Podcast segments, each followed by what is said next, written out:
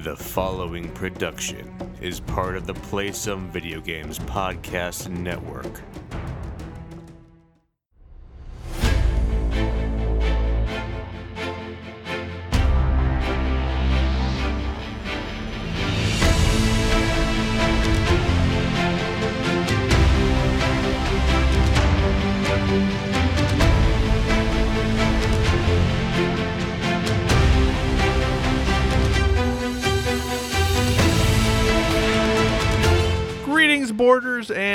Board with Video Games, the gaming podcast that strives for the right balance of coverage for games you play on your table and on your television.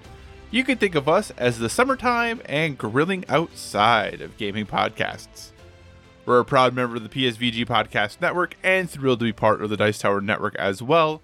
I'm one of your hosts, Ron Burgundy, and joining me on this co-op adventure, the guy who brings the heat in more ways than one. Josh, how are you doing? Hey, I'm good. You you are like Ron Burgundy. You only read the teleprompter. uh, I just thought I'd have some fun and mess up with your notes. No, that was great. I saw it. Actually, I had read it beforehand, and I got to it, and I said, you know, I think Josh will appreciate it if I just go with Commit this. to it. So, indeed, I'm Ron Burgundy. Uh, yeah, uh, I am. I am the guy who brings the heat more ways than one, huh? I guess that's appropriate t- to me. Uh, I, I suppose. I think it's appropriate for Speaking sure. of bringing the heat, uh, it was 60 degrees today. Same And- here. And yesterday we had four inches of snow. well, okay, we didn't have the four inches of snow yesterday. It wasn't the 60s today. I think we're supposed to crack 70 tomorrow, so I'm pretty Hmm. excited about that. That's great. Yeah, yeah. You know, New England weather. It was 30 degrees and sleet and snowing yesterday, and today it's no, not a cloud in the sky and 60 degrees. They just want to keep you on your toes, you know. no kidding, huh? Like now we have to worry about our cold. What is it? Is it COVID or is it cold? Right, right. Okay, so here is the important summertime question for you, though, Josh. When it comes to grilling, are you a gra- are you a gas grill person or a charcoal grill person? We have a gas grill. Um, I 100% appreciate coal grilling. It's just Mhm. not. Uh, I don't have the time. I can see that. There's a lot more work that goes into coal uh, grilling. Uh, but I, I also don't fall in that category where people swear that they can tell the difference in tastes Mm, for coal mhm. versus propane. Uh, I think it comes down to h- how you clean the grates on your grill and what type of grill you have. And a trick that I learned ooh, many years ago was filling a spray bottle with uh, like a third water, one part water, two parts olive oil, Mhm. and spraying down your grates uh, after you clean them, but before you put your food on them Oh yeah, for sure. and uh, it definitely comes out. Um, your food just, I think, cooks much better, and and that's something my whole life I didn't know about until like five or six years ago. So that was a little trick I've learned for grilling. But yeah, I've been grilling the past week or so, just because um, we're kind of stuck in this thing where the only meat we can get is like frozen patties. Oh And, no. Like, so my wife eats turkey burgers, so we get like the butterball turkey burgers for her, and then I'm stuck with Mm-hmm. whatever grocery stores uh, off-brand frozen hamburger patties they sell because I c- just can't buy ground beef anymore. Right. Uh, so so we're, we like to grill whenever possible um, because whenever I do it inside, uh, the smoke from the skillet just fills the house. I could see that. I'm a I'm a fan of grilling. I, I really love to grill. We also have a gas grill, though I grew up. My dad only ever cooked on charcoal. Yeah. I, I do think there is a difference, but I think that you can still cook ex- exceedingly amazing food on a gas grill. Like you can't. It's not like you could only cook Yeah. good food on a charcoal grill, and it's just different, and it's a different way things are done. And on a charcoal grill, you can still make your food taste like gas if you would if you like use too much lighter fluid and do all those things Sure. like you can still really mess your food up that way too. You can So, burn anything on a charcoal Yeah, or it doesn't matter. anytime there is fire, you could burn something. So, but no, I agree with the oil. I always oil my grill. Um, I had a friend who I had talked about oiling my grill, and then they tried to use like Pam on their grill. Just don't spray do it that, down. listener. Just- yeah, just don't don't. When, when we're talking about spray bottles, it's just a little air spray bottles, not an aerosol can uh, of of Yeah, a something water that- spray bottle or a cleaner Yeah. spray bottle. Exactly. So no extra propellant in there to pass potentially catch on fire. Uh, that's that would be bad. I always like to cook with canned air turned upside down. Right. Exactly. Exactly. So yes. All right, Josh. Anything else we want to talk about before we get to the show today? Oh man, I don't. I don't know. Has everyone else's world upside down? Because that's how my life feels. So I don't know that I can bring up other topics. Okay. Well, we will just move on, and I because I actually am adding a topic to our show Ooh, today. So. good. Surprise. Anyway, thanks so much for joining us this week, everyone. As always, if you have any feedback, questions, suggested topics, hit us up at Board with VG on Twitter, or check out all the awesome things posted over on the Instagram, also Board with VG. We're a proud part of Play Some Video Games, and PSVG is on Patreon. We're absolutely thrilled with the support you have given us there thus far, and if you'd like to monetarily support what we do, you can find us there at patreon.com slash PSVG. But the most important thing is just that you listen and maybe share our show with someone who you think would enjoy it. We're also a member of the Dice Tower Podcast Network. So if you enjoy our conversations about board games and would like to dive deeper into that world, we encourage you to check out the Dice Tower Podcast as well as all of the other members of the network. No matter what type of board games you enjoy, there's a podcast on the network that's right for you. So, listeners, we are sticking with the new quote unquote format of the show, if you would. Uh, where this came from a little bit was just that I think, like most people, I'm struggling to keep up with my podcast backlog. So this is something that A makes the shows a little bit more evergreen. Uh, B also has generally made the shows a bit shorter, so hopefully we're able to get through them a little bit quicker, and we're not quite taking as much of your time. Though we we enjoy doing this, and we and we could easily do two hour podcasts all the time if we wanted to. Uh, trying to make things a little more efficient for you, and also a little more uh, so it's not such a big deal if you miss a show here or there. So with that, we've each brought three topics again, but I am going to add a fourth topic slash general topic for us to talk about because I really thought Josh would put this as one of his and he didn't. Josh, you finished Final Fantasy VII. I did, yes. I'm almost done. I'm Uh-huh. in chapter 17 of 18, so I'm close. Number one, first question for you. What was your clock time when you were done? 3126. Okay, so here's the funny thing. I've played the game longer than you have. Well, I, th- you know, I thought I did. When you complete it, they kind of tell you what you did, what you got out of what's available. And I really thought I got more.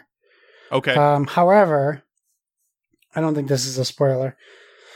Uh, there's a part in the game where um, you are doing essentially more VR missions. If you've done the Chadley stuff, like something Yep. else opens up for you. I didn't do any of that because at the point that I unlocked it, I wanted to. I, I felt like I was close to the end, and I wanted to finish the game right. and I and I noticed that it, it's probably something I should have spent more time with. Uh, but also, I, I wasn't trophy hunting on this one. I was just kind Oh, of okay. enjoying the experience. So while I appreciate the trophy hunters, I really do. And if I had the time, this could definitely be a game I would try to focus on a platinum. Hmm Um, but really, I was so like, it's it's weird to say because I played the first one, the original, but like I was so invested in the story, I wanted to see where it went because how much is different that I just kind of wanted to push through. So if I, I probably could have spent easily another ten hours in this game. Um, in fact, I could have revisited it, but I uninstalled it so I could actually install more games onto my on my PlayStation because of how awful Call of Duty is with space. Oh my gosh, that game takes. I was gonna so uninstall. Call of Duty, but I didn't want to like limit us because Kyle and I have played together recently, and I didn't want to limit that by uninstalling that. Right. But like, it takes up 170 gigs on my hard drive I know it's ridiculous. just because it added Warzone. Anyways, that's way off topic. uh, so yeah, so 3126 was my end time uh, when I finished. Yeah, I spent way too much time doing pull-ups. I'm that's all I'm going to say about it. I'm not going to spoil anything more than that. I just did it the one time. And Oh, did you? I didn't revisit it. Okay, yeah, I went through all of the pull-up challenges. So, uh, and really the first two super simple. Hmm.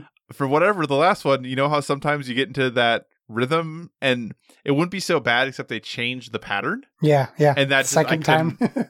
Well, but even like from first time to second time, Yeah, like the when different you go in, the, yeah, the first pattern might not be the same as what you had last time for the first Yeah. pattern, and it just messed with my head big time.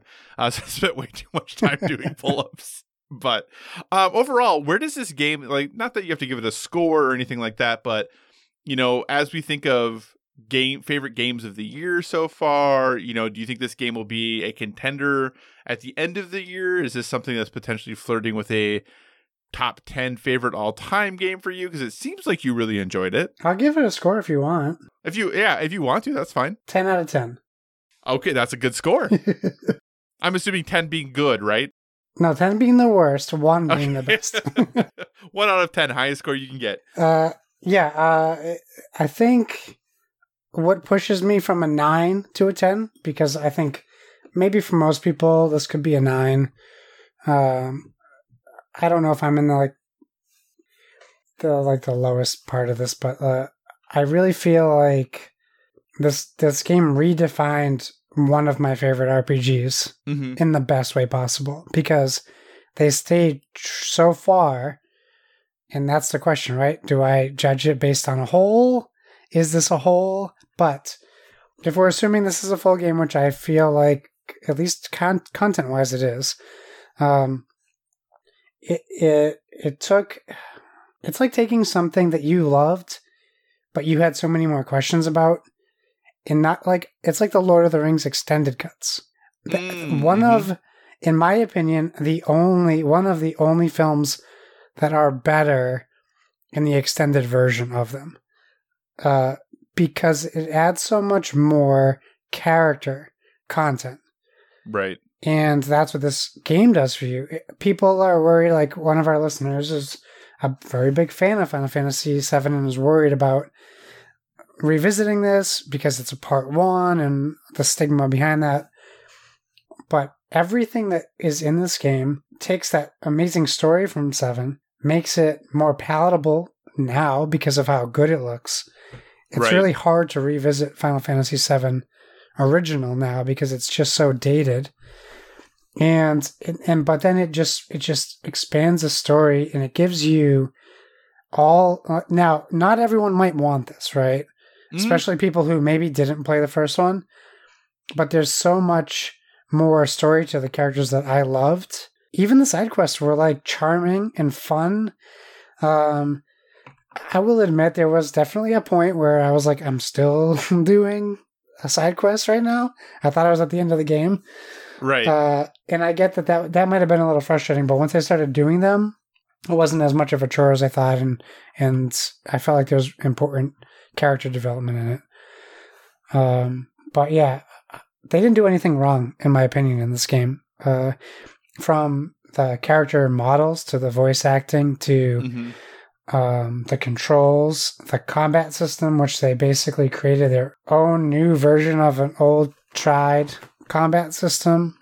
Uh, everything felt real good, and the fact like that it was so easy to switch between characters and change commands and and it reminded me when we used to play Final Fantasy VII way back when we would just equip materia that hadn't Mhm. leveled up to every character. We didn't really care what character had what materia. And then as soon as it leveled, we would just put in a, a materia that hadn't leveled yet. And that's what I was doing with all my characters. I was just like, cool, mastered, next one. Okay, cool, let's move on.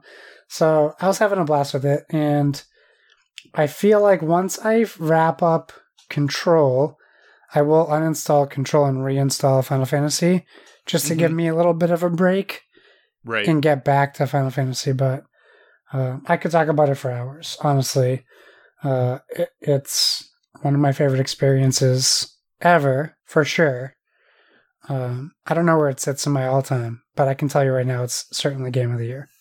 Yeah, I'm excited to once I actually fit, finally finish the game. I'm excited to talk to you about the end of it because I don't know how it ends. I've just Yeah. heard that it might not be exactly what I would expect it to end. So I am looking forward to experiencing that and then talking with you about that, whatever that is. I I had one small gripe before, and that was a little bit like how linear everything felt Yeah. for the areas. Yep. I have one other small gripe. Bring it on. and it's a small one, but I think it is an impactful one. And I, I I'm going to try to do this in as non-spoiler of a way as I can. There is one point where your characters are looking out over a kind of a vista, I will say, Mhm. and they're talking about what everything looks like. And that looked a lot like a flat 2D background. Yeah. And that was and that is something that I think happened more and more uh later in the game and there's a specific reason I think why you see it more and more in the in the game and I don't want to talk about it for spoiler reason, but you know, last week I talked about wow, the production like this was a produced game. Okay, maybe they ran out of a little money at the end because Can I make I a think- counterpoint to that? yeah, absolutely. I think it might be because of scale. It could be. Trying It to very well could have been. trying like I I agree with what you're saying, um, but I think what the point you're talking about, where they're kind of showing the repercussions of what happened before, if you're looking like at at the actual like Mhm. background, I think for me at least, I definitely noticed what you're saying. I think I chalked it up to scale, and that could be me just trying to make up for that as well. Right. Um, but yeah, it's a little it's a little blemish maybe on an Yeah. overall beautiful game. Yeah, and overall, I don't think it took too much away from my experience, just the existence of that in general in Yeah. certain parts of the game.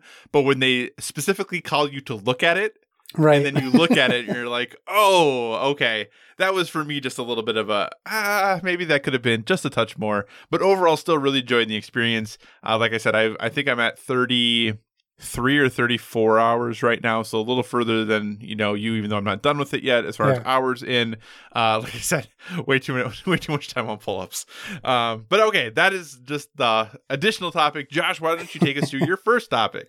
Cool. Well, before I started my topic, I did want to mention, related to my first topic, um, we got we got some feedback I didn't even tell you yet um, about our new show format, and that uh, in a positive way.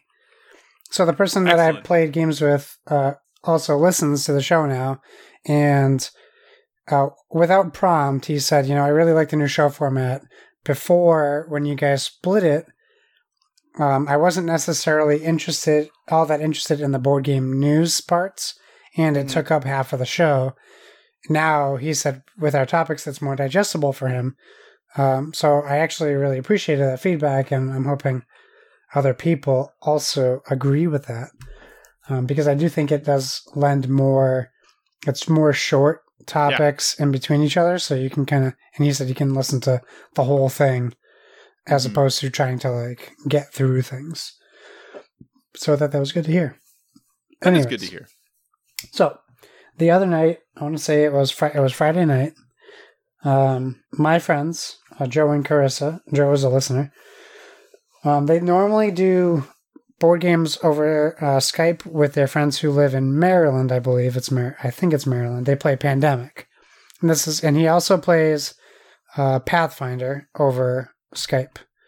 I think um, I don't know if he's a GM or not, but he plays uh, over over Skype as well. So he has some experience playing games over these like webcam sites.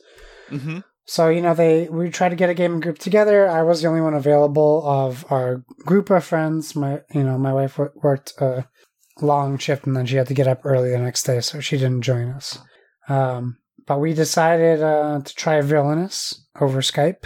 Mm-hmm. You could also do Zoom. I know people.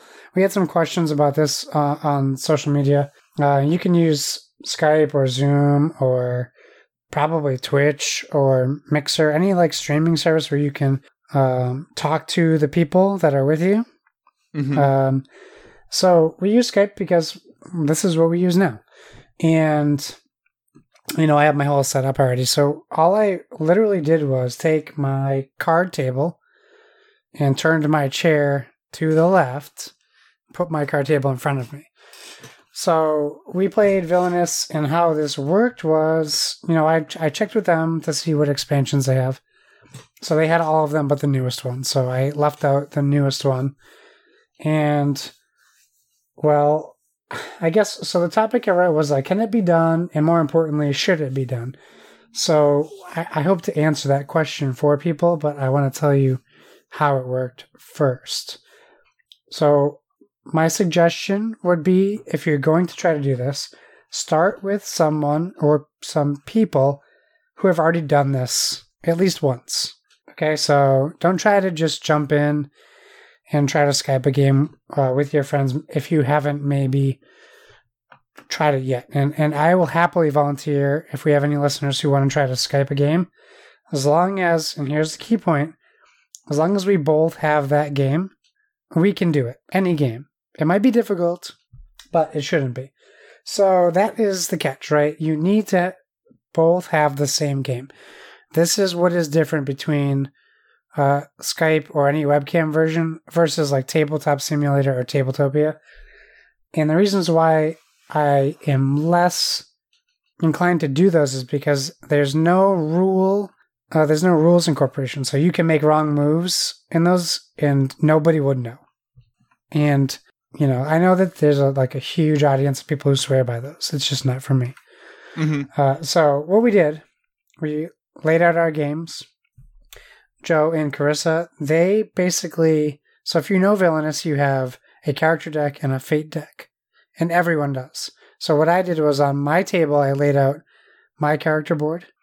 I shuffled my deck, and I just put my fate deck to the side, and then I set up their boards, and I left their deck and their and their fate cards in front of them, but I took out all of the effects and conditions from their draw deck because those are cards I don't need to keep track of. And you Mhm. can identify this in any game you're playing. There are certain things you can uh, get rid of your control of. For they were going to control everything on their end. Right. So if I needed to play, if someone was going to play Fate against me, they look at my Fate deck and then they show me on the webcam the two cards I have to choose between without letting the other player see. So if Mhm. you were uh, using a Fate card against me, someone else with you, or you wouldn't look and you would just show them to me on the webcam, and then I would tell you what I'm using, and then you would put the other card back. This Right. is obviously specific to Villainous. Um, so that was one aspect of it. So you also have power tokens in, in Villainous, which basically are like recruit tokens. Mm-hmm. And I found it important to track everyone's because some cards um, ask you, like, if a person has six or more power, you can use an instant card against them. So you want to know who has what power. Right. And you also move each person's pawn to the location they are in the game. But they're the two of them, they're doing the most of the work. So if you're playing with a group of people, maybe two players who have played before, let those people be the ones who control the most of the game. So if me and you were playing a game together and you had played this game and I haven't, the burden, I would say, and it's not much of a burden, but you would want to take on the most of the game control. However, when you have a game like Villainous, it was honestly very easy for me to take my turn. If I'm playing an event or condition, I just have to tell them. They don't need to pull that card out of my deck. But if I'm playing an ally, so I played Hades. Mm-hmm. So if I was playing a Titan, I would tell them the name of the Titan and where I put them, and then they would take that Titan out of my deck on their side and put it on my board in front of them so they knew where I was at all times. Right. And that's what's the most important part of Villainous is tracking where you are at all times. Mm-hmm. I wouldn't say it took more than 30 minutes longer than a normal Villainous game takes in person. Right. So getting over the first hurdle of how am I navigating this and how am I playing this, that was the biggest challenge. After that, everything worked great. And when we had downtime and someone was taking their turn, we could still talk to each other. And it was just like playing in person. It was great. We had such a good Right. time. One of our friends ordered a copy of Villainous from Barnes and Noble so he can join us the next time we play. Um, I think the more people you get, it's going to get a little bit more hectic. Right. But they had two people on one cam, one screen. Mm-hmm. If you can get like six people, but two per screen, I think it will work great Right. because someone can do things for you while you're doing other things. Yeah. And in some ways, it actually keeps you actively engaged the entire time because you have to be able to keep track of Yeah, all the other stuff that's going on. So that is much less was- phone time. I did order a gaming chair while we were playing though, um, but Uh, that's because someone was taking a bathroom break, and then I, they came back, and I was like, "Oh, and chair ordered," and they were like, "What? what did you do?" Oh, oh, you missed that conversation. Sorry. Yeah, I have thought about ordering a gaming chair mostly because I'd sit in the same chair that I, we podcast in now all day during work. so I'm in this chair. I've been in this chair for eight plus hours a day for many days in a row, and Yeah. it, it, it's not meant for that. But uh, so overall, it, you endorse board gaming over webcam. Hey, not only do I endorse it, but if you, Kyle, or people that are listening, if you guys want to play board games with me over webcam, over Skype, I am 100% on board to do that. As long as you have patience and a Mhm. lot time to do it. And I'll say right now, for anyone listening, as far as I know, every night of mine, except for Sunday when we record, has just opened up. So I should be available from 8 p.m. on to play video games or board games. And I'd be happy to do it because we just kind of live in a time where we need to do things like this right now. Right, for sure. awesome. Anything else you want to say about that? Uh, no, I mean, stay tuned for more. I, I hope to report um, back on more experiences with this, and um, I'm sure there'll be hiccups and complaints and issues, and I'll make sure to consciously observe them and write them down so I can talk about maybe some of the, the hurdles for, for this as well. All right, so we're going to move on then. My first topic is actually going to be a review of a board game that actually might be a little challenging to play over something like webcam because there's a huge random element to it. There you go. So this will be a thing though that I think you could overcome. I think just it'd have to be one person maintaining, and you'd have to have a camera that is always looking at the cards available. But anyway, this game, uh, Valley of the Kings Premium Edition. Uh, this was published by AEG last year. It came out in 2019. But Valley of the Kings is a collective or a uh, deck building game that actually originally I think came out in like 2015, maybe. Uh, but there was three previous versions of it. There was Valley of the Kings, Valley of the Kings Afterlife, and Valley of the Kings Last Rites. What the Premium Edition does is takes all of those games, puts them into one box, gives you a nice premium tarot size card, gives you some additional components so you can play with five or six players. Also includes uh, some solo play rules. It gives you dividers for all the cards. It comes with sleeves for all of the cards. It also has these new Pharaoh cards that didn't exist that give you some asymmetrical play to it. So basically, what you're getting is Valley of the Kings was kind of known as this really big card game in a small box because the the gameplay of it was very depth, but the box of the original version of the game very small. Now you're getting a big game in a big box, I guess. So, but what Valley of the Kings is, like I said, it is a deck building game, uh, competitive deck building game, and for the most part, a lot of the things that it does are very similar. If you've ever heard us talk about deck building games in the past, you have your ten starting cards, you have a hand of five, and then with those five cards, you are able to purchase other cards to bring into your deck um, to try to improve the quality of your deck. The goal being having the most points at the end of the game. The twist, though, that Valley of the Kings puts on it is really interesting, and there's two big twists. The first twist is that the card market is a pyramid. So there's three cards on the bottom, then two cards, and then one card at the top. The only cards you're eligible to purchase are the three cards at the bottom. And once you purchase a card, then the pyramid quote unquote crumbles and you move one of the cards from the second row down to the first row and the top card down to the second row and then the pyramid would refill at the end of your turn. So there is a little bit of gamesmanship in it as you're looking at the cards to purchase recognizing okay if i buy x card that is going to make y card available for my opponent to buy. Do i want my opponent to have access to that card? So that is one additional layer that this game puts on top is there's a little bit of your ability to control the card market to a degree the second thing that this game does that's very interesting is every card does three things, but you can only ever do one of the three things with each card on your turn.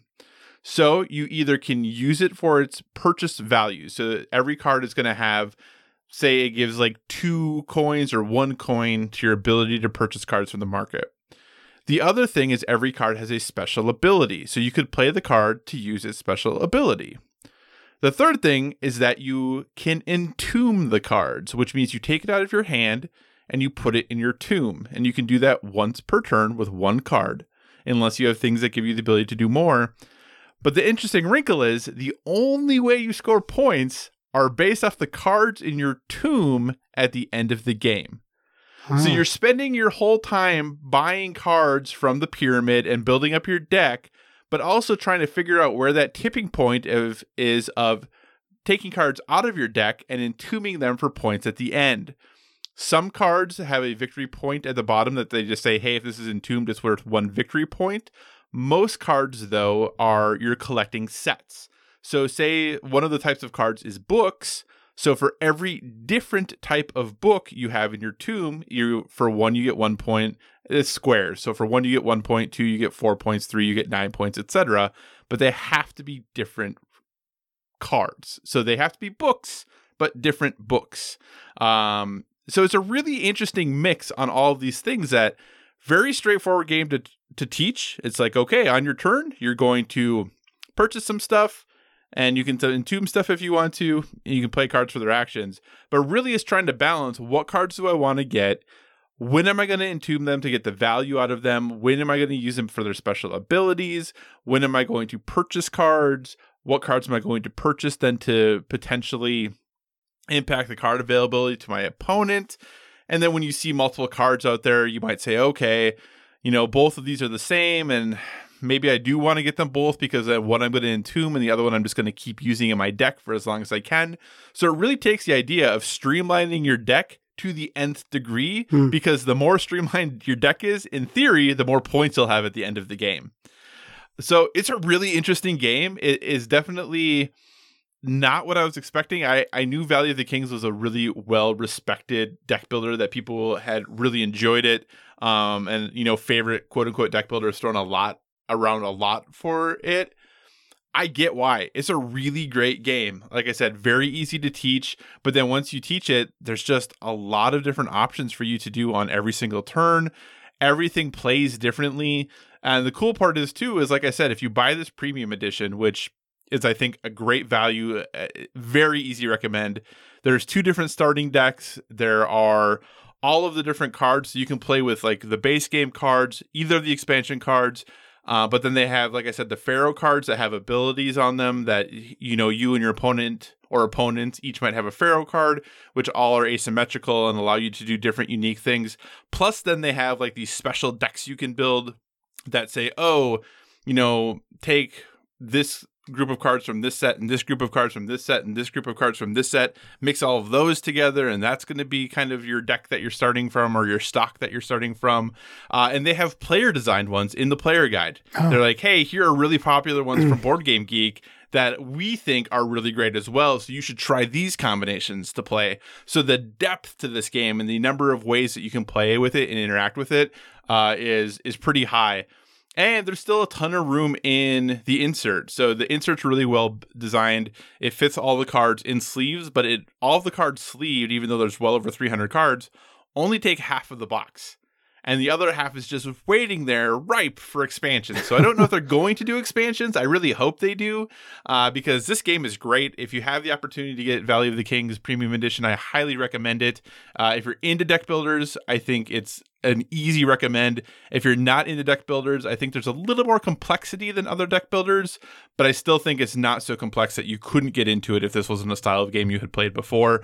But overall, I really loved it. Highly recommend it. Valley of the Kings Premium Edition from AEG. Oh, and I should say designed by Tom Cleaver initially. So, Awesome. I think Josh, I, maybe I'll game, right? yeah maybe I'll sleeve mine tonight because we we were gonna play it, but I realized we had limited time and how much time it was gonna take to sleeve the whole game. yeah, So I figured we we played something else instead. We played some. eh, I don't remember we played that night, but yeah, maybe I'll sleeve that tonight uh, and try to get that to the table tomorrow. That might that I- might happen.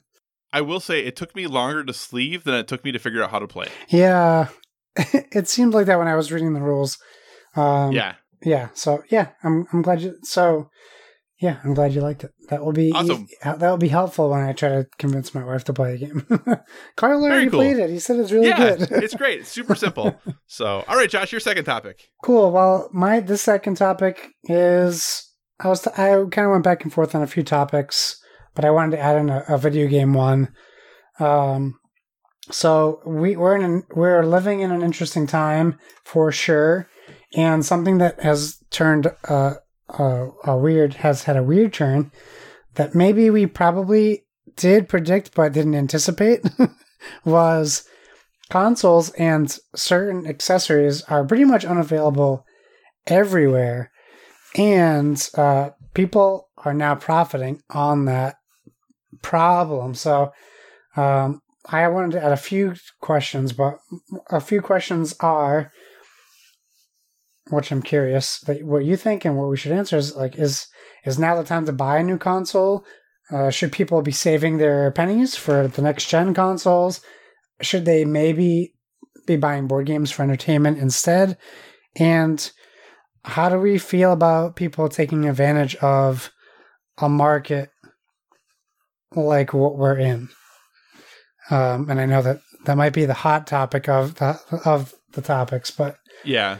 Um, so what do you think? Like, is if you were, I imagine if I'm putting myself in people's shoes who aren't us, who don't have all the three con- main consoles, right? Um, you're sitting at home. Well, okay, I can't put myself in those shoes. I have a three year old. He can't play video games yet.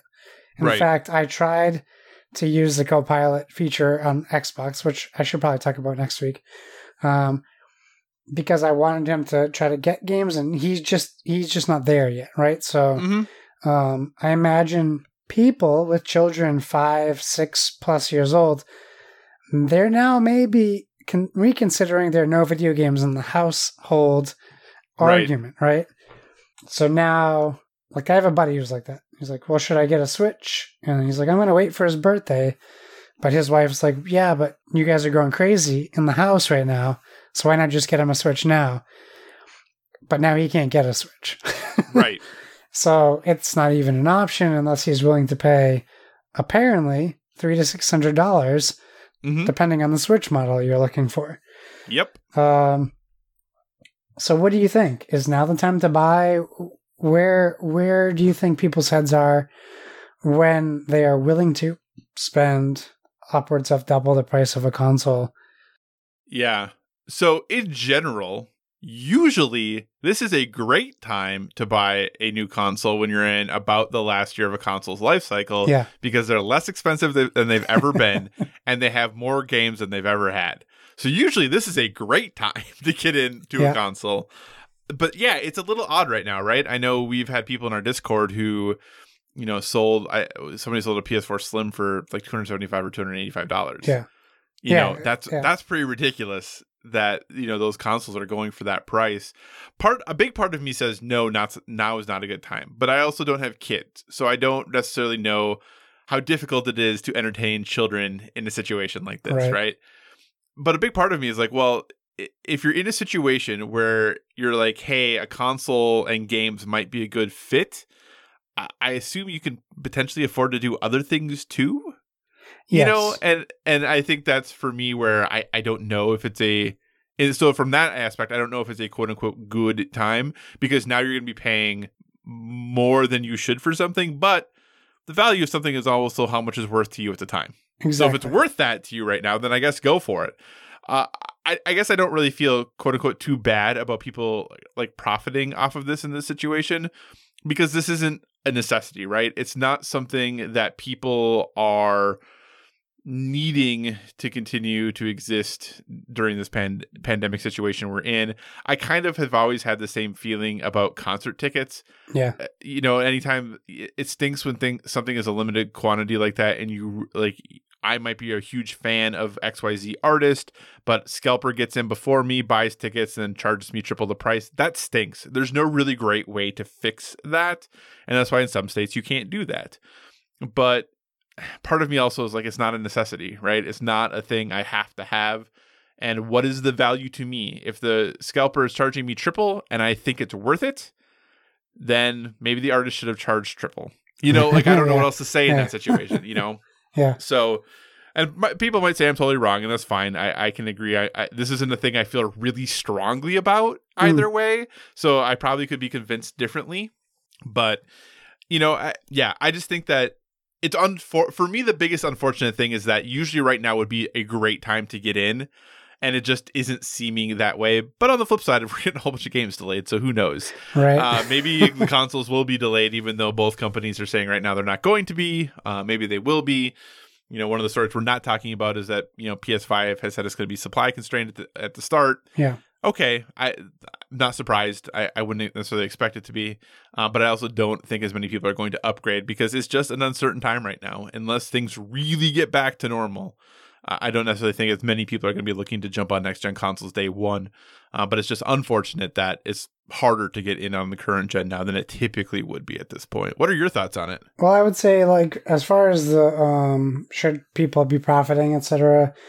I agree with you. Like it's not like people hoarding toilet paper and like these are things people already had. And Right. maybe they're like, well, I'm not using this, so now's the time to like to to jump on this. Right. Uh so yeah, it's supply and demand. We talk about this. This is the Nintendo model, except in a pandemic and for used consoles. so it's a little Right. weird, but Well, when and like the you're still Switch thing- providing people with something they need. Yeah. And like Nintendo doesn't have Switches right now just because they actually did run into manufacturing issues Yeah. because of COVID, whereas Nintendo or whereas Xbox and PlayStation were already winding down the amount that they were producing, so they didn't run into the same issues. Yeah, we're not in the spot where people are like literally like holding off on production, like they Right. just can't. Um, but yeah, like I know it's a hot topic, and I made a joke. I made the shame comment because Donnie sold his his elite controller for a ridiculous price, but it was you know it was uh, in in good fun because people are making a decision to do this. Mhm. So you you know, and like Donnie Donnie had said, like he was going to sell as an elite anyways because he really is looking forward to that new Xbox controller, and like Right. you should do that one hundred percent. Uh, Right. I could have sold my NES Classic or my SNES Classic a dozen times over and made triple my the profit. But I just didn't Right. because I'm still using them.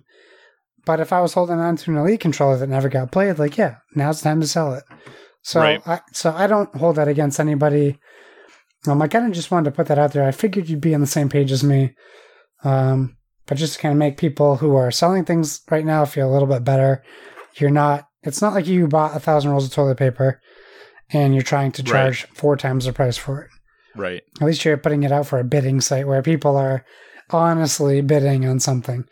Yeah. I, I will say to add on to that, like you mentioned, like the entertainment value and stuff. Like we looked to get my son a new playset because the slide we have like a little tiny slide Mm-hmm. in the backyard, but it was for him when he was one, and now he's three. He's way too big for it. So we said, you know, the government's going to give us five hundred bucks, right, for him. Yep. Let's spend like two hundred bucks on a playset and put the rest away. you can't buy them anywhere. They're sold out Right. everywhere. You can't Right. buy a single. In fact, I did find one playset, and it was five thousand dollars because it was the size of my whole backyard. So we did not buy that. Um, so it's it's hard for people with children right now who are trying to find more ways to stimulate them. Right. Where I don't hold it against them to have them turning into maybe a switch in what I would consider too early. And again, that's all based on the parent. Mm-hmm. Um, but sometimes, like we're desperate times, man. Like you have to do what's best for you and your kids. And if your kids are driving you crazy, Right. it doesn't make like we had this conversation with my wife earlier. I did. It doesn't help if you're constantly yelling at them for something. Find something else. Right. That's not working for them. that Yeah. you yelling at them doesn't make anything better. So Right. if you have to let them use the switch for two hours a day or eight, I don't care. They're your kids, but do what keeps you and your kid healthy and safe. That's more important than anyone's social judgments on what you should be doing with your kid. Let's all get through this and then you can worry about limiting screen time once this is all over. Do you think that there's going to be a huge drop in price and suddenly when this all ends, people who got one and are like, okay, I don't have time for this anymore. I'm going to sell it. Do you think in, you know, fall, the current gen of stuff is going to be just dirt cheap to buy on the secondhand market? Secondhand, yeah, yeah, I 100% agree. People will be trying to unload all this technology they brought into their house that Right. they don't want. Well, and I, I just wonder what will happen because there are rumors out there that, you know, PlayStation for sure, I would imagine Xbox too, is looking to potentially cut the price of their consoles Yeah. in the fall. Could you imagine then you buy this thing high and Yeah. then the new ones get cut to the price or below the price you paid for it used and now you're trying to offload it? You wouldn't and be everyone's able like, to why would it, I buy it? Because I can buy a new one for the less than that, you know? Yeah. Ooh, It'll could be interesting. Yeah, for sure. Uh, yeah, I don't. I don't really know. I, I don't think. I mean, we're all in this like world of uncertainty, but I, Right. I really find it interesting that we're we're we're in a world where console demand is from manufacturing, not from supply demand. Right. Yeah. you know what worries me about all of this, Josh?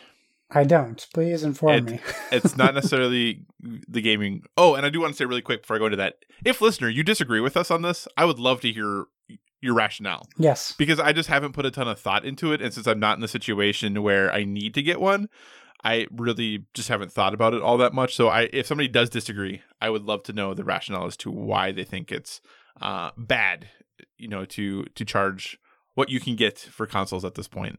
So, I'd be interested to know. Uh, but related to that, all these animal shelters that don't have animals anymore, Yeah. I'm so worried that when life goes back to typical, that all those places are going to get super, super full again. Well, I'll tell you what. We can say this now. A lot of people have been like adopting animals Mhm. to help them through this. If you haven't done that, do that once this is over. And you know what? I, I will make that pledge now. And I won't tell my Oh. wife. I won't tell my wife. Because we're the same. All of our animal shelters, they're pretty much empty right now. Right.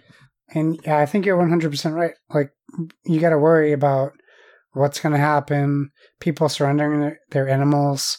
Mm-hmm. Um, so you know what? I will make that pledge that once this is over, if it is ever over, uh, I will immediately look into the shelter where I rescued my cat, Mm-hmm. Sterling Animal Shelter, and uh, maybe we'll get a dog or another cat. Who knows? Who knows? That's a great pledge. I would pledge that. I already have two dogs. I'm not would take a asking you to third, do that. I know. I would take a third, though. I would totally take a third. But anyway, okay. That's a kind. That's a nice thought that you had. Sorry to cut you Yeah. off, but No, I, it's I don't think a lot of people are thinking about that, and that is Right. important. So, um, I I was actually talking to my wife yesterday about. I was looking at watching Billie Eilish's Instagram, and she was fostering a dog, Mhm. and then she was like, "You know what? I'm just gonna adopt this dog. Like, foster, Foster fail." fail. yeah. So uh, good on her. And I said we should maybe we should go rescue a dog. So I'll revisit that. Awesome. All right. So for my second topic, we're just going to talk a little bit of the board game related COVID news, just some things that are kind of going on in the board game world. Nothing that we're going to spend too much time on, just kind of some highlights, I guess if you want to call them that, of what's been going on in the gaming industry, board game industry specifically because of COVID. Uh, number one being the kind of the big one, and I'm just looking at ICV2.com and their news on games. Uh, Asmodee has suspended their new releases through May. So at this point, anything new uh, that is being published by Asmodee is pushed back past the end of May. They had initially uh, done this earlier where they had pushed everything past May 1st. They are now pushing things out to June, basically. Uh, Josh, thoughts when you heard about this? Have, did you hear about this before? And kind of what are you thinking about Asmodee saying, yeah, we're not going to release any new games until at least June? I didn't know. I didn't hear that. Um, I support that. That makes sense. You also have to look at the economy as a Mhm. business, and I think right now we're in this weird um, world where people are just like looking to spend their stimulus check. Yeah. And I think they're probably looking at they're probably thinking people will be back to work in June. And Mhm. hopefully hopefully that's correct. But um yeah, there's no reason to put anything out. There's no reason to put anything new out right now at all. I I watch like if you look at any ads like Target or your grocery stores, they're like three page ads. Yeah. and like I was like I went to the grocery store the other day and wondered why my grocery trip cost me double the price, but because I was like, oh, because nothing's on sale. Oh, right. You know, right, I'm right. just I'm just buying what I need, but nothing's on sale. So uh, there's no reason to put anything out right now. Um, we just saw the whole the whole board game expo was canceled. Yep. Which was was set to release like what 15 new games that weren't going to come out until June, July, or August. So yeah, why not hold off? It makes a lot of sense. So good, good Right. on them. Yeah, it definitely makes sense. And it's interesting too because I think I could be wrong about this, but if I recall, they are distributing with Alliance and Alliance is shut down right now. But I think their contract with Alliance ends really soon too because they were exclusively working with Alliance. So I wonder if that will impact things there. Mm. And that's part of the reason that they can't distribute is Alliance is shut down until at least mid-May. So I'm wondering if maybe Asmodee is in some contract negotiation stuff um, to either end that when they all start back up again, or if it's being extended because of the inability to, you know, fulfill obligations of the contract for a certain amount of months. But obviously, extenuating circumstances here. Yeah. But um, really, this is obviously isn't related necessarily directly to the stuff. But uh, San Diego Comic Con was canceled. It was What do you What are your thoughts on that? the first time in 50 years. Yeah. Um, I mean, it makes sense. Uh, it's a bummer. This is another con they can do digitally, though. Like Yep. the big, the big hype about Comic Con is getting in line to Hall H and staying there for three days, basically, so you can see all the big trailers. So, um, yeah, it's gonna hurt distributors and retailers because that's where they sell all their merch. But you know that that is out of all the cons being canceled, that's the easiest one in my head. Uh, because besides like the like Funko Pop Comic Con exclusives and figures, like right. you're not really looking at too much that is reliant on physical media. Right. It's not like a board game con where like eighty percent of your profit is from like sales. hmm So uh, it's still a bummer, right? Like we don't want Right. to see this happening because it ultimately affects people's jobs. Yeah. Um, but also, the- I just I just suppressed the skeptic part of me, so I'm just gonna stop it there. Okay. But yeah, no, like you said though, most of the big things that come out of that could easily be done if people wanted to virtually. Yeah. You know, Hall H panels could be done via a lot of different ways without people having to get together to do them, and we all could watch it. It would be great. Yeah. So, yeah. Uh, next story from ICV2 Fantasy Flight has po- po- postponed its in store organized play events until fall. Um, so, from the story by Milton Griepp on the site, quote, Fantasy Flight Games has pushed back its organized play events substantially in response to the coronavirus pandemic. Store level organized play events are being postponed beyond summer to September 1st, the company said in its announcement. And premier level events are being suspended until July 29th and will be rescheduled when possible. And these include the Grand Championships, Keyforge, Vault Tours, the Legend of Five Rings Kotei series, and the Star Wars X Wing Systems Open series. So some of these had originally been planned for Origins, which has now been pushed back to October. Josh, September 1st. That's a long time. yeah, I th- but we're we're in this like perpetual state of constantly postponing things. So I think it's smarter for them to postpone until September than to do June, than to do July, than to do August, than to do True. September. So at least they're hopeful that things will be back to normal in October or September. Sorry, um, which I'm hopeful as well, but less optimistic as them. Uh, so yeah, I mean that's it's smart. It's better. It's better to postpone now than to to cancel. I think, and Mm-hmm. a lot of a lot of people probably don't have the ability to just postpone, just based on rental fees, budgets, etc., uh, scheduling, like Comic Con. Like Right. You can't rely on those people to not be filming a movie. Although I don't know what's happening in Hollywood. Maybe that's something I should look out for. Board with everything. How is Yeah. Hollywood being affected by COVID nineteen? Um, but yeah, I mean, good for them. Like that's making more people safer. So I applaud that. All right. So in other news, half the commander decks for Ikoria delayed due to coronavirus. So you uh, may know we've talked about it on the show before. According to some statistics, Commander is the most popular form of Magic the Gathering that gets played. Um, and Wizards of the Coast has warned that half, about half the quantities they anticipated to be available will be available for the Commander decks. There's five new ones coming out uh, when the set releases May 15th. Josh, you know, there's always been a really strong secondary market for Magic where, you know, you buy your your booster packs, open them up, get a really nice fancy card, and then you know you can sell it for X number of hundreds of dollars to six months later. Yeah. Commander, you know, one of those formats that people really like to personalize. They like to come up with their own things, but the Commander decks are always pretty cool. Uh, a nice, easy way to get people in. Do you think this is going to drive uh, a aftermarket for these that's going to push up the price, kind of like we've talked about with consoles currently? Yeah, of course. Like if they're harder to come by, then they're going to make more money. And I mean, we've both we both lived in a world where duplicates, double image printing, anything weird sells cards for ten times the price. Like, can you imagine just having a deck that was only printed twice or whatever, whatever they're Mhm. going to do with this? Like, it certainly will be interesting.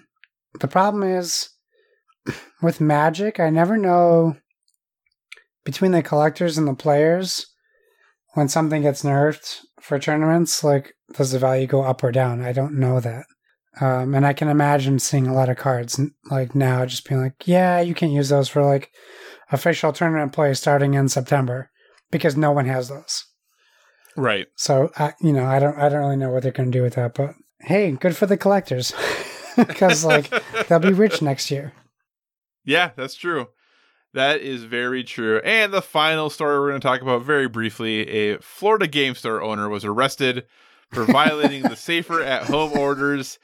Uh, he tried to operate his store, saying he was an essential business. Uh, when Oh, he worked for GameStop.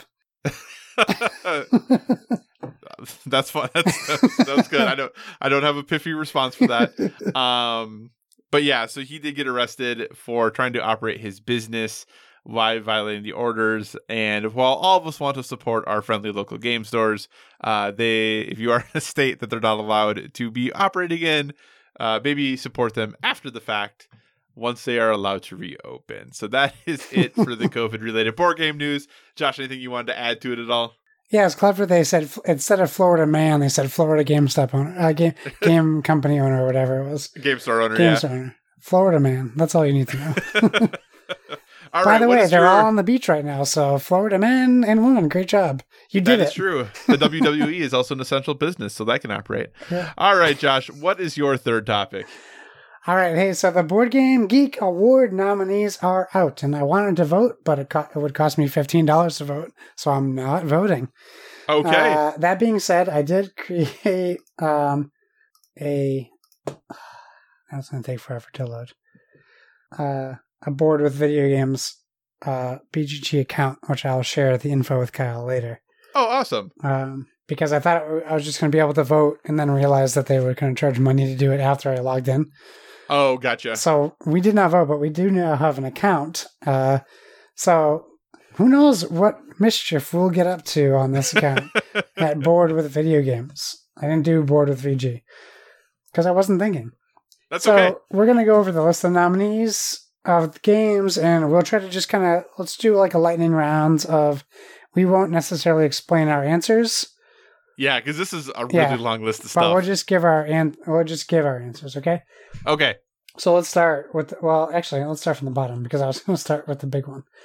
Uh, best board game app. We have Seven Wonders Duel, which I have not played, Castles of Burgundy, Evolution, Gloomhaven, Lord of the Rings, Journeys in Middle Earth, Mystic Vale, Raiders of the North Sea, Santorini, Through the Ages, and Twice as Clever, or a Doppelt So Clever. Interesting that there's a mix of it seems apps that are needed to do needed to play board games as well as Steam. Yeah. uh okay, I'm gonna go with Mystic Vale. cool. Uh, I'm tempted to go Gloomhaven, but it's still in beta, so I'm going to go Evolution because I think it's a great app. It is. uh, best podcast. Uh, we have Board with Video Games, Blue Peg, Pink Peg, Board Game. Board Game Barrage, Five Games for Doomsday, Game Brain, uh, uh, Heavy Cardboard, No, the No Pun Included podcast, Rolling Dice and Taking Names, So Very Wrong About Games, Sporadically Board Games with Mike and Dan. The game, this game is broken. I vote uh, Board of Video Games. What do you vote? I mean, I vote that too if we had actually been nominated. I'll be honest, I don't listen to any of these podcasts. Yeah, me neither. Uh, Okay, moving on. on. We're gonna skip War Game. Uh, thematic game. We have Clank, Legacy, Cthulhu, Death May Die, Dune, Horrified, Jaws, Lord of the Rings, Journeys in Middle Earth, Marvel Champions, the card game, Star Wars Outer Rim, Tainted Grail, and U Boot. What do you think? Oh, this is a tough one. I- I'm gonna go with Jaws. Me too. Have you played Jaws yet?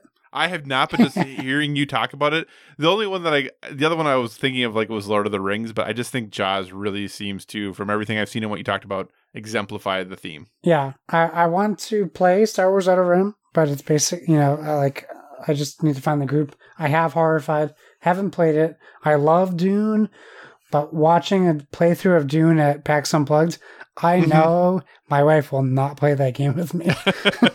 Good to know, at least. yeah, it looks very heavy, but it looks really awesome. Uh, speaking of off topic, have you seen the pictures from the new set of Dune? Well, I mean, yeah, but I'm not gonna watch it because you know it's only it's being split into two, so it's only like not a whole movie. So, So- you you're not playing Final Fantasy right now. Moving on. I'm totally. I, you recognize I'm joking. It looks amazing. I'm excited about it. Yeah, I can't wait. Uh, strategy game. We have Barrage, City of the Big Shoulders, Glenmore 2 Chronicles, Maracaibo, Paladins of the West Kingdom, Pax Pamir Second Edition, Pipeline, Res Arcana, Tapestry, and Wingspan. Wingspan. Ditto. Although I was very close to buying Glenmore 2 Chronicles, uh, it's a train game in Ireland. Uh, solo game, Aerion, which is by the people who made that game, Onirim. Uh, Cartographers, a role player's tale, which is by Thundergriff Games. It's the solo mode, essentially, of role player. Mm. Cloud Spire, currently killing it on Kickstarter. The Lord of the Rings, Journey in Middle Earth. Lux Aeterna, Marvel Champions, the card game. Pax Pamir Second Edition. Tainted Grail, Twice as Clever, and Wingspan. I am gonna pick Lord of the Rings for this one. Cool. For a solo game, based on what I've read, I'm picking Marvel Champions, the card game. Hmm. Uh, it's on my list of games I need to get. Print and play nominees 12 Patriots, 13 Sheep, 14 Real Estate. I'm just kidding. It's just real estate.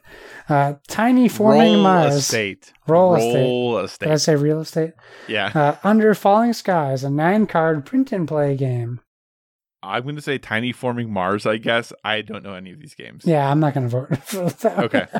Uh, party game. We have Letter Jam, Medium, Men at Work, Obscurio, Paranormal Detectives, Team Three Green, Throw Throw Burrito, Original Edition, Wavelength, We're Doomed, and Wits and Wagers. It's Vegas, baby. Wavelength. Cool. I'm picking We're Doomed because I bought it for my buddy at PAX, and he played it without me with his family and absolutely loved it. So Awesome. I'm going to stick with that one. Innovative. This is an interesting category. We have Barrage, The Crew, The Quest for Planet Nine, The King's Dilemma, Letter Jam, Pax Pamir, Second Edition, Q. E. Dot, Tainted Grail, U Boot, Wavelength, and Wingspan. What do you think? I'm going with The King's Dilemma because it's like number two on my short list of games to buy because it basically reigns the card game, the board game. Right. I'm gonna go with U Boot. Yeah, that is pretty innovative. Yeah. Family game, Azul Summer Pavilion, Cartographers, a role player's tale, The Crew, The Quest for Planet Nine, Draftosaurus, Horrified, The Isle of Cats, Parks, Point Salad, Tiny Towns, and Wingspan. Uh, I'm gonna go with Tiny Towns. Me too. I was gonna Nice. go. Uh, second was Azul Summer Pavilion because it is a nice departure from Azul, but also still Azul. Let's skip as- expansions. Okay. Cooperative game: Aeon's End Legacy, Atlantis Rising Second Edition, The Crew, Quest for Planet Nine, Cthulhu, Death May Die, Horrified, Letter Jam, The Lord of the Rings Journeys in Middle Earth, Marvel Champions, the card game, Tainted Grail, and U Boot. I'm going with Lord of the Rings. I'm going to go with Atlantis Rising, but only based on what I've seen uh, from other people playing. It's also on the Hmm. short list. Card game, Aeon's End, Legacy, The Crew, Quest for Planet Nine, Imperial Settlers, Empires of the North, It's a Wonderful World, LLAMA, or Llama, Marvel Champions, the card game, Point Salad, Res Arcana, Tussie Mussy, Villagers, or Wingspan. Wingspan. Same, but I have Aeon's End Legacy. On my Amazon wish list because I found out it is a legacy um, deck builder. So hmm I'm very It looks very cool. to try it. Uh, want to skip artwork, although I kind of hate to do that. Uh, yeah. I mean, I guess we can. Uh, I mean, Wingspan? Yeah, that's what I would go with. But yeah, Two player game. We have Blitzkrieg, Blitzkrieg World War II in 20 minutes, which seems insulting. Uh, Claustrophobia 1643, Foothills, King Domino Duel, Mandala, Nagaraja, Shobu, Skulk Hollow, Undaunted Normandy, and Watergate. uh, I'm going Skulk Hollow, though I really want to play Watergate. I don't want to play Watergate. I agree with you on Skulk Hollow. All right, so here's the last category, the biggest category board game of the year. We have Barrage, Clank Legacy, The Crew, The Quest for Planet Nine, The Isle of Cats, It's a Wonderful World, Maracaibo, Marvel Champions, the card game, Paladins of the West Kingdom, Pax Pamir Second Edition, Res Arcana, Tainted Grail, Tapestry makes the list, Weird, Taverns of Tiefenthal, Tiny Towns, and Wingspan. Wingspan. Cool. I have a three-way tie. Between Wingspan, that, Tiny Towns, Towns. and Taverns of Tiefenthal. okay. I really enjoyed my time at Taverns of Tiefenthal. I would put in an asterisk because Emerson was there. Uh, Mm, mhm. So maybe eliminate that. And I guess I pick Wingspan. so those are our guesses. If you want to check out the topics, you can go to Board Game Geek, Board Game Geek, and look up the 14th annual Golden Geek Award nominees.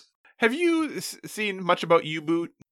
Uh, I I would say relatively a bunch, but Because it was a Kickstarter, right? it was a Kickstarter. I almost backed the Kickstarter, like I almost back every Kickstarter. yeah, so that's not remarkable.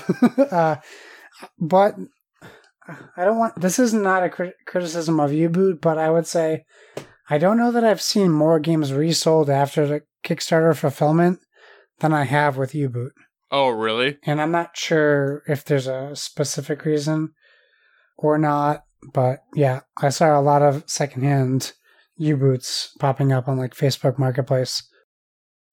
I just really think it probably has a very niche audience, but that audience is probably really, really likes it.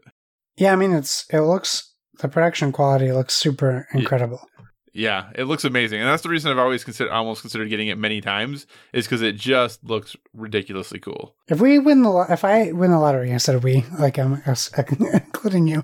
If I win the lottery, we're gonna I'm gonna buy a cul-de-sac. You get to be my neighbor, and we're just gonna have a house in between us that is a video a board game house, and I'm just gonna buy every game, Okay, and we're I just gonna have a about that. whiteboard. Next up, That sounds fine. All right.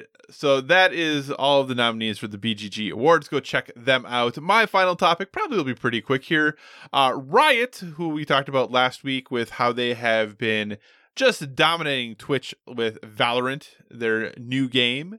Uh, they have placed a $100,000 bounty on the Valorant anti cheat system bugs. So basically, what they are trying to do is Valorant and Riot are taking cheating, they're taking a very hard line stance on it. They want to ensure the competitive integrity of the game almost beyond any other thing is they really want to ensure that the game from a competitive standpoint uh, is meeting all the recommendations and and that the people you are playing against are playing legitimately and the skill you are seeing is legitimately their skill as a result they have put out a up to $100000 if you can show ways to basically get around their anti-cheat system. Uh, and that the amount you get the payout somewhere from 25 to $100000 and it, and this story is on excuse me sorry is on games radar. And it says the actual bounty paid out depends on the impact and practicality of the exploit presented. So basically they're going all in putting their money where their mouth is if you would and saying hey we have this anti-cheat system and if uh, you can figure out a way to break it we're going to give you money because we want to be able to fix it because we really think not cheating is important josh what are your thoughts on this uh, smart. we have what I can't think of the name of the convention. I've been trying to think of the whole time. The one the FBI puts on in Vegas, where they Mhm. the HackerCon or whatever it's called, where they award cash prizes for people like breaking their systems. Right. I think it's important to do this because you can only be so good. Unfor- well, okay, I should start with saying, unfortunately, we have this system where people are looking to take advantage of other people. Mm-hmm. But that is something that is always going to exist. So the companies that take that into consideration, where, so the kid I play, the kid that I work with who plays Call of Duty all the time, Right. he watched a video of a guy who hacked Call of Duty Yep. where he was able to just kill people by just locking onto them and firing bullets or whatever the case was like Yep. and every time he played a game and lost he assumed he was hacked he assumed Right. he was cheated like and i'm sure he was never like hacked he was never playing against someone who's cheating but like that's also the mentality it sets around your player base even if he was but Right. I, i'm guessing the amount of hackers to the amount of players is well who knows Yeah. Uh, I was say with PC crossplay, you know, who knows how many people knows? are. but yeah aimbots uh, anything like that i i think game companies should be encouraged i don't know that you need to offer a hundred thousand dollar reward maybe offer them a job like do something to engage your audience in helping you prevent something that this weird uh, group of people have this skill to do like hey they can't wait for your new game to come out because they're just going to cheat Right. and it stinks that that's a thing. Right. Um, and we look at companies like Xbox. I, I, I don't mention PlayStation because I'm not sure how they handle it, but like Mm-hmm. with Xbox banning, like the amount of people they were banning for cheating, I'm sure PlayStation does similar things. Um, and like banning their accounts for for cheating. Uh, Right. I eh, I love that that happens. It just thinks that that has to happen. So creating like there, Riot's super smart, right? Like Mm-hmm. we're putting this game out into the world. We want you to test it. It's more than a beta test. This is a test for professional cheaters, and we're going to give you money to help us stop people like you from doing this to us Right. it is weird on some level. Like it's like p- paying a criminal to break into your house Right. and letting Indeed. them get away with your stuff. For sure. well, Josh, you know why it's a big deal that they uh, have this bug bounty? Do you know why this is a thing? I don't. Well, the reason it's a thing is that a story from Engadget, uh, quote, over the past few days, some Valorant players have raised concerns about the fact that the game's anti-cheat driver runs as soon as you turn on your computer and runs the entire time your computer is on. so it's basically Zoom, but for games. Everyone's Yes, like, let's so- download Zoom, but it requires me to give you all of my information. all of my information, and that Zoom keeps every video you ever record ever, and all of the people and your Yeah. locations. Yeah, so uh, Valorant's um, anti-cheat driver does run the entire time your computer is on. Uh, Riot says it's because cheating has gotten so sophisticated. There are things you can do before you boot the game to then give you an advantage in the game. So they Sure. have to have the anti-cheat system running the entire time. Obviously, though, players are like, "You're right," but if somebody exploits your anti-cheat system, then they have access to my computer. yeah, you know, the very people you're trying to stop from cheating your game are Right. going to hack your software and then have the personal information of millions of people trying to stop cheating. Correct. Correct. That's awesome. Uh, the irony is palpable. so anyway, I do appreciate though, and it, it does make sense from the perspective of I'm not someone who plays enough PC games, but I have to imagine there are things you can do prior to booting the game that could then still have lingering effects in the game you boot, that the software does not have to be running concurrently, and that, you know, if they are taking it seriously as they say they are, excuse me, they have to be monitoring the potential for cheating at all times. So I guess if you want to play Valorant, uh, you got to be okay with being monitored that way. So Anyway, any other thoughts on that story at all, sir? uh, I think it's a very funny story. All right, then that is it for our topics this week. We do have a listener submitted question, though. Josh, why don't you take us through that? We do. Splag Etobelicious asks us a question. Favorite breakfast burrito? I'm making some for the freezer, and it's one of my faves. Chorizo, black beans, eggs, potatoes, veggies, cheese, etc. Why you ask for recipe and you say etc. Uh, oh, um, board games. Point salad. How about taco salad expansion? We also did get a follow up from AEG Yeah. saying that they love the idea. Um, so Splag, you gotta get you gotta reply to them and give them your suggestions on ingredients. Right. Uh, Kyle, I guess I'll start off by saying I don't eat breakfast burritos, so Have you Unfortunately- never had a breakfast burrito? never, never. Uh, in fact, hold on to your butts. All right. I've never had a burrito What? ever. Are you serious? Did you hold on to your butts? I did hold on to my you butt, didn't. but Your apparently not enough. I know because it was so explosive. Your your revelation. Your You've never explosive. eaten a burrito ever. No, I ha- I haven't actually. I've had tacos. Uh huh. I've had chalupas. Is that chalupas? Okay. No. Did I have chalupas? No. What's the one that Taco Bell does for the Xbox giveaway? The double quesarillo? I don't know. I've had other things. I've never had a burrito. Cheesy Fiesta Gordita. I don't know. If a that's what you're gordita, double, for. yeah, the the, the Okay. gordita, yeah. Uh, no, I've never had a bur- uh, I've never had a burrito. Um, I mean, Mexican food just wasn't big for me growing up, and I didn't live the college dorm life. So you've never been to like a Chipotle style restaurant? Yeah, but I get tacos. But why? Okay. And you've never been to like a sit down Mexican restaurant and gotten a burrito? No, I got Ever. tacos. Josh. now, I want to go on the record and say tacos are like one of my favorite foods. I love tacos. But sometimes, Josh, not much beats a good burrito. I, I'm not. I'm not disagreeing. I just there's got to be something in the ingredients that I don't like, but all the ingredients Splig listed I do like, so I don't know. I was gonna say, what's not to like in a burrito? yeah, so uh, I mean, I'm not opposed to trying burritos. I just it just never has happened. I This is like Cut- taxi cab confessions. I know I'm kind of at a loss for words. I can't believe you've never had a burrito. I know it's crazy. It's almost like I am. I don't live in a Spanish country.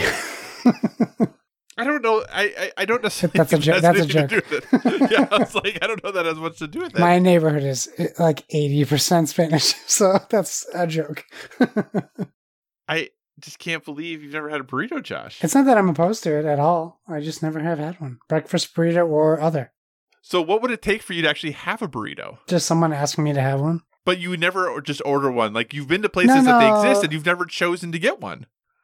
I've, yeah, I mean, I don't eat at Mexican restaurants a lot. And the last time I ate at one, I had uh, Mexican street tacos with mango, fresh mango, and it was incredible with like That sounds good. Yeah, it was great. It's just like I guess I just find things on the menu, but I don't eat at Mexican restaurants a lot. Like Hmm. I'm more Americana stuff, and that's just out of convenience. To be honest with you, it's a little expensive to eat at like a Mexicali versus a Pizzeria Uno. Really? Yeah, it's like ten bucks more a meal.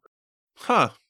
I, I I've always thought that one of the staple uh and more stereotype than anything, but of Mexican food and Chinese food is that it's affordable. Oh, Chinese food's Like- ex- super expensive here. Oh, Chinese food here is very inexpensive. Oh, really? Yeah, we Yeah. don't have that. We don't have that here. It's expensive here. Yeah, now granted, I'm not saying our Chinese food is the most authentic, but it's very inexpensive, as is our Mexican Well, I restaurant. live in is very Massachusetts. It's not authentic either. yeah, well, we're on the same page. Yeah, it's just uh, Mexican food, Chinese food is is more expensive here Wow. than pizza or, uh, you know, pizza. my fa- like because my favorite pizza place in town uh, they also make okay and you can judge me if you want to and this is getting into board with everything territory but we're talking about food so i'm just going to go with it uh, my favorite pizza place in town here they also make their own dressings and Yeah. their homemade ranch is spectacular so i always get a side of ranch to dip my crust in uh, after i've eaten my pizza and if i get like a pizza for myself and the a side of ranch is like $19 oh, that's crazy. but I right, but I can buy dinner for my partner and myself at the Chinese place for like twenty bucks. Why is that so weird? A pizza here Right, in ranch would be like understand. thirteen dollars here. For what would be thirteen dollars? A large pizza in ranch. Oh yeah, no, no, no. That's crazy. No, granted, I could get it from like Domino's from that. No, I'm that talking price, about, like, I just today. I, I don't know if you saw on my Instagram or my post. We went oh to yeah, yeah. our local pizza place. I bought two 12 inch things of dough, sauce, and cheese for eight dollars. Oh, that's no, I can't do that here. I made two pizzas for eight dollars. Yeah, like the the Chinese place that we usually go to, we usually spend like twenty four bucks usually when we go for the two of Oh, us. yeah. But but that we usually order extra food, so it's, that's usually like three meals. That's like fifty bucks for us here. Oh yeah, no, like China, and that's like I said, that's usually that is always dinner and often lunch the next day, and potentially a snack in there somewhere uh, for like twenty four bucks. Eight skewers of beef teriyaki, thirteen dollars. What? Yeah. Josh, Crab you gotta and come thirteen dollars. Egg rolls, thirteen dollars. French fries, eight dollars. Literally, our the place I go to, egg rolls are ninety nine cents. That's insane. Can we just so good. Mash so our good. worlds together? I know. I know. Okay. Anyway. so, uh, anyway, favorite breakfast burrito Splig. I just like breakfast burritos. Your, the one you listed sounds amazing. So that sounds great. Anything, I think chorizo goes very, very well with like potatoes and eggs because like the saltiness mixed with the like the goo- the gooey fattiness of like the egg yolk. Uh, if you don't do scrambled eggs, but if you do scrambled eggs, it still works out well too. Um, yeah, I love it. That sounds amazing. So I'd eat breakfast burritos every day if I could. I guess I could. I just choose not to, but I I should probably. Anyway, wrapping things up, moving towards the end here. We are obviously a gaming podcast with some some sidebars for food. You Uh, say we we, we are obviously a gaming podcast after talking about food for 10 minutes. yeah. Uh, but we do want to give you one recommendation, suggestion, or thing we are currently into that is helping us live a well rounded life. Josh, what is your suggestion this week for our listeners? Uh, I had I had a very obvious one that I'm gonna maybe save for next week. Uh, so my my choice this week is uh, Fiona Apple's new album, Fetch Oh. the Bolt Cutters, just dropped on Friday, uh, the last Friday, if you're listening. Uh, I was very skeptical. It's been a very long time since we got a Fiona Apple, and an even longer time since we've got a good Fiona Apple album Right. um, it's like a return to form. It is just as good as her first album, which is for me something crazy to say. There's a lot of weird stuff in it, but it's very artistic.